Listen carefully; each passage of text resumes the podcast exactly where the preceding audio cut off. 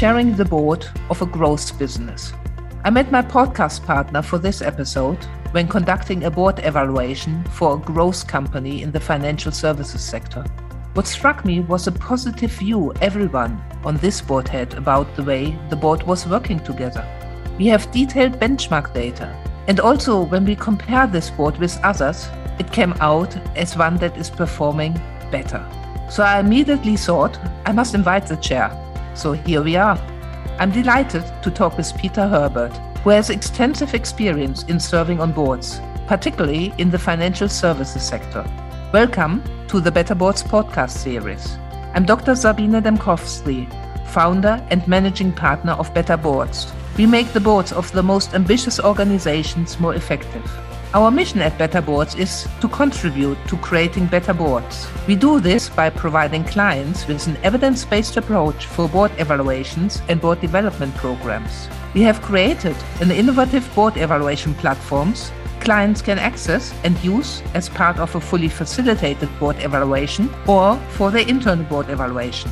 Large professional service firms are also invited to use our platform. To fulfill our mission, we give a voice to all who care about creating better boards. Peter, I just learned that you're actually on a strategy day. So thank you so, so much for taking time out and contributing to the Better Boards podcast series. It's a pleasure, Sabina, and thank you for inviting me. Peter, you served on boards of various organizations. What is actually similar and what is different when chairing the board of a growth business? Sabina, I think initially my reaction to that question is to say that being in a growth business is probably more fun, more motivating. After all, who isn't, you know, kind of motivated by building a successful business? Equally, and most certainly in financial services, growth businesses also face challenges such as you know ensuring that the risk and control environment develops at the same pace or even ahead of ideally the growth of the business. And many growth firms have private equity investors and they of course can be you know demanding owners. But you know when i step back from that initial reaction and i reflect on my experience during my executive career i realize that the challenge of, say, restructuring businesses can also be highly motivating. I mean, at one point, I led a global portfolio of businesses that were consuming large amounts of capital on which they were generating inadequate returns. And the job that faced me and my team at that mm. time was to define a path for improving business performance or exiting them over time. And, you know, the challenges in that portfolio were also very significant. Figuring out, for example, if we were going to exit a business, how did we energize the team in that business to stay with the task until the objective was achieved?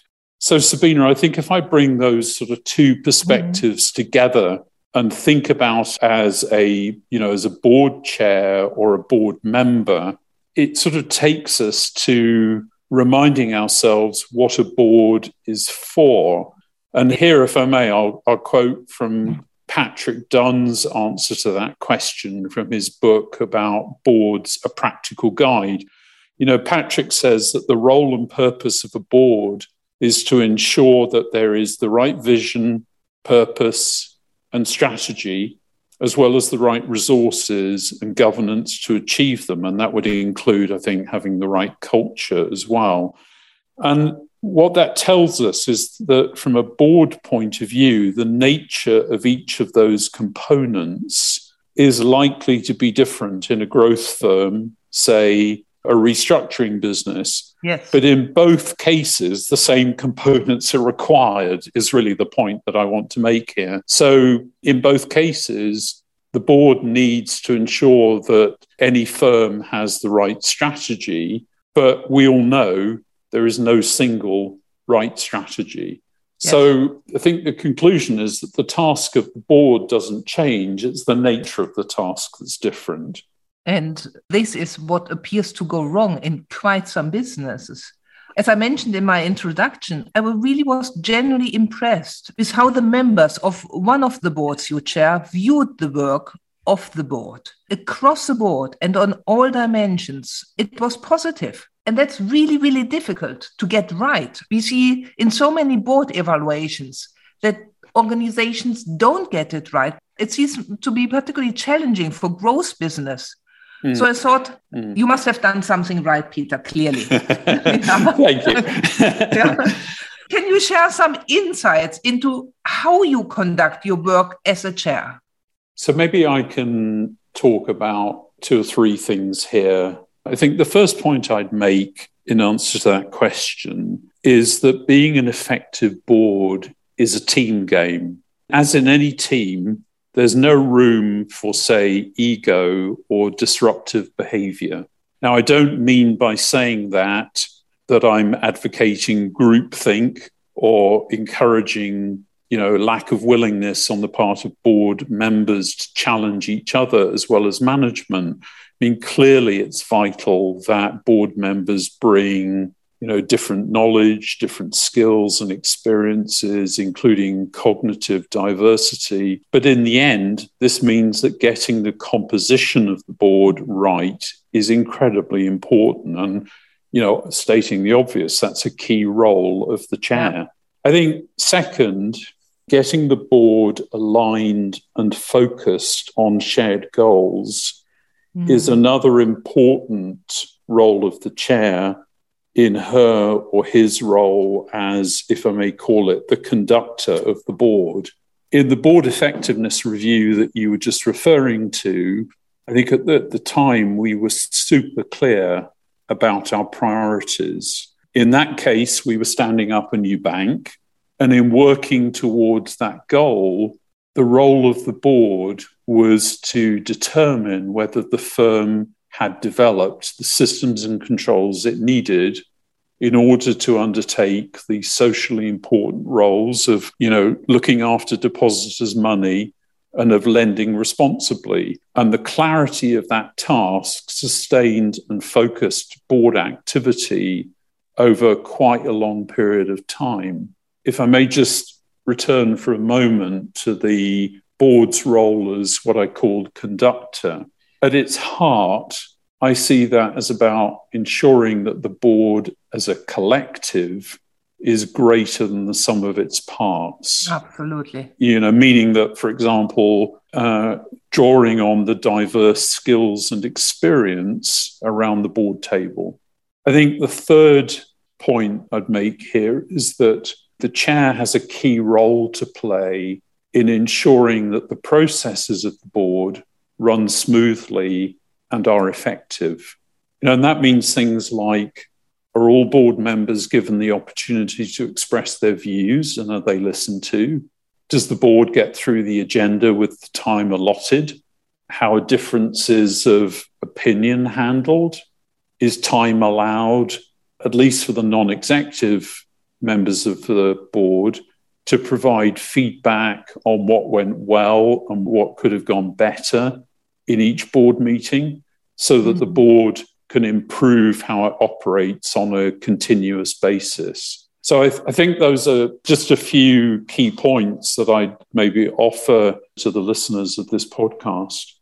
No, thank you so much, Peter. Let's break this down a little bit more into some components we quite often see from our perspective as going wrong. How do you personally prepare for the role when you join the board of a growth company? I think I approach the task in the same way I would in relation to any board that I'm joining. You know, so there are a few things that I look to do. There's no magic about any of these, but let me just kind of run through a few. I mean, first of all, I think it's really important when joining any board to get to know board colleagues as individuals. For example, uh, one approach is to have conversations with all of your board colleagues about what currently works well at the board and what they think needs to change. And, you know, I found that that enables me as chair to draw up a, you know, what I might call a prioritized development plan for the board. Another thing is to make sure that there's a shared understanding of the challenges facing the firm and mm-hmm. how the board can best help with those challenges. So, if I try to think of an example, growth businesses often struggle with acquiring the skills needed to develop the business at pace. And, you know, in that instance, I think the board has a key role to play in supporting management to solve that challenge, either perhaps through more rigorous prioritization or by helping management to think through other ways of filling key resourcing gaps, or possibly even both of those things. The other thing I would seek to do is to obviously spend time with management and their teams in the business I mean, I'm a firm believer that the best way for board members to learn about what's going on and what the opportunities and challenges facing the business are are to talk to people in the business who are living those you know challenges and opportunities yeah. on a day-to-day basis i think two or three things i've mentioned i would just observe the last point has obviously been very much harder to do over the past 18 to 24 mm-hmm. months. You know, when we've been living through the COVID pandemic and the restrictions that that's placed on everybody.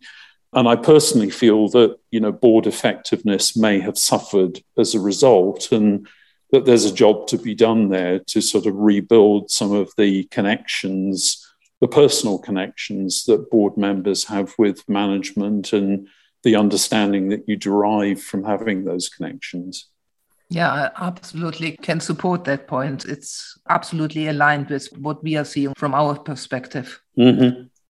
Once first impressions are formed, so you're new in role, it's really hard to change perceptions. And academic studies show that when directors derail, it is very often due to what has happened in the first three months of their appointment.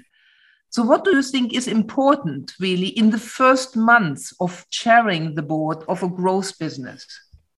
If I was to pick out one thing, Sabina, and I apologize if this sounds too simplistic, I would say that being a good board colleague is the key mm-hmm. thing. And what I mean by that is listening carefully, contributing your points of view constructively and thoughtfully, building good relationships with all of your stakeholders, avoiding kind of premature assumptions, and, you know, perhaps saying some of that a different way, you know, being a good listener and perhaps not speaking so much as you, you might do a little mm-hmm. bit later. I think those kind of behaviors or principles, whatever one calls them, I think they go for all board members, you know, not just the chair, but all board colleagues and including the committee chairs as well. You yeah. know, as I said, if I pulled out one thing, I think it would be that, Sabina. That very, very helpful, Peter.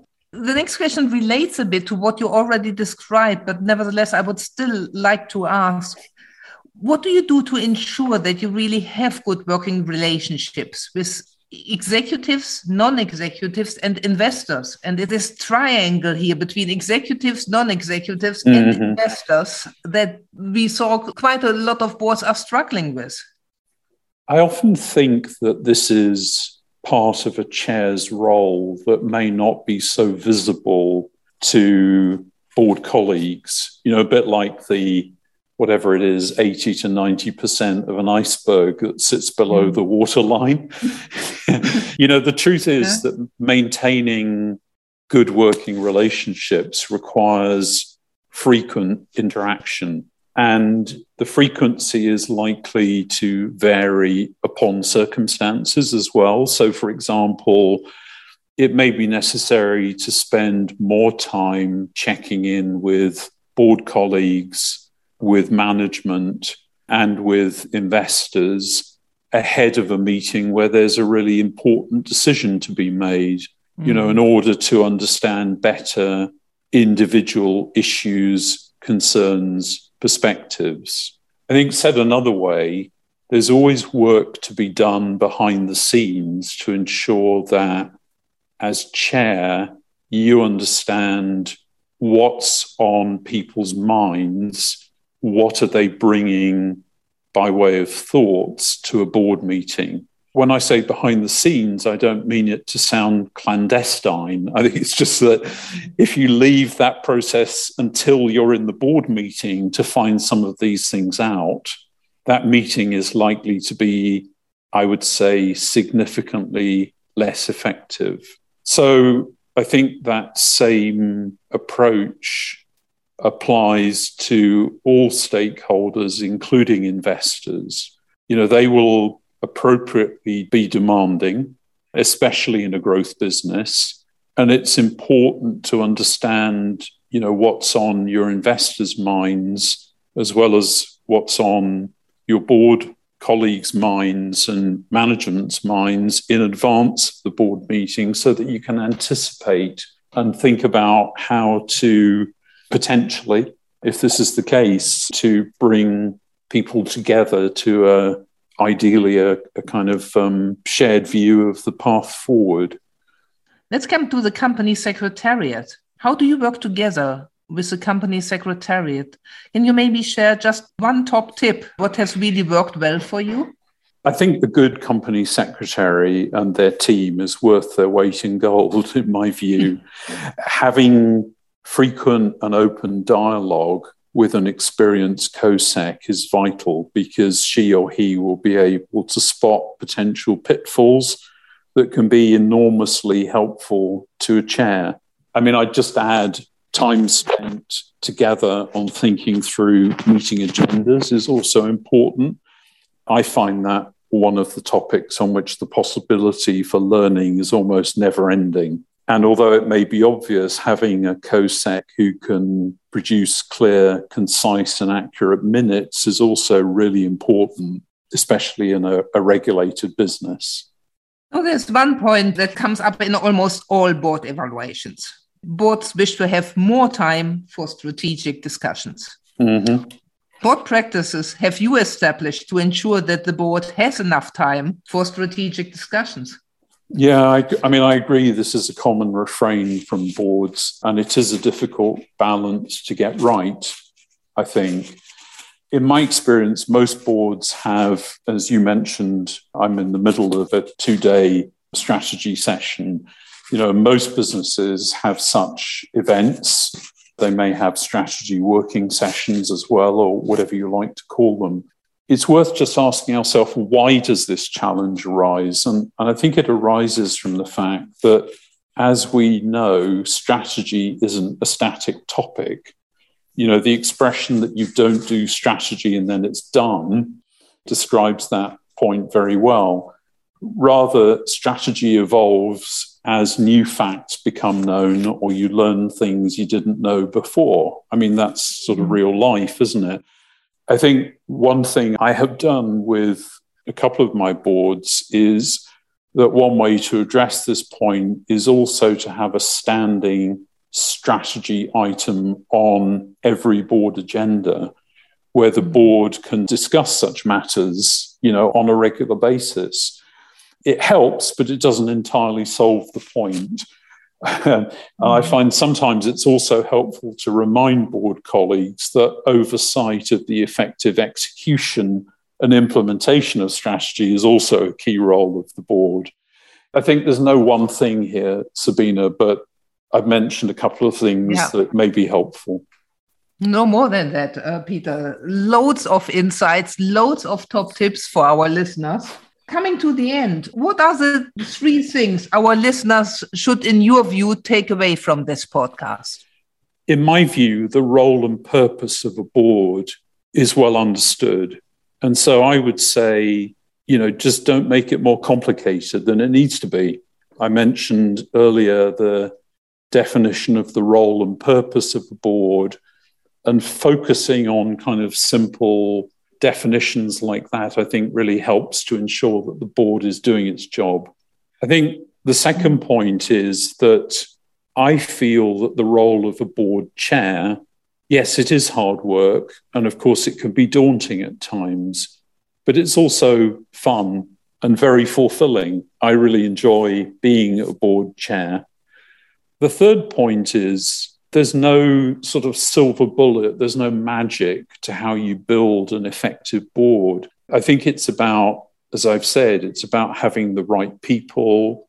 It's about working together without ego or disruptive behaviors and having effective processes in support of how the board functions.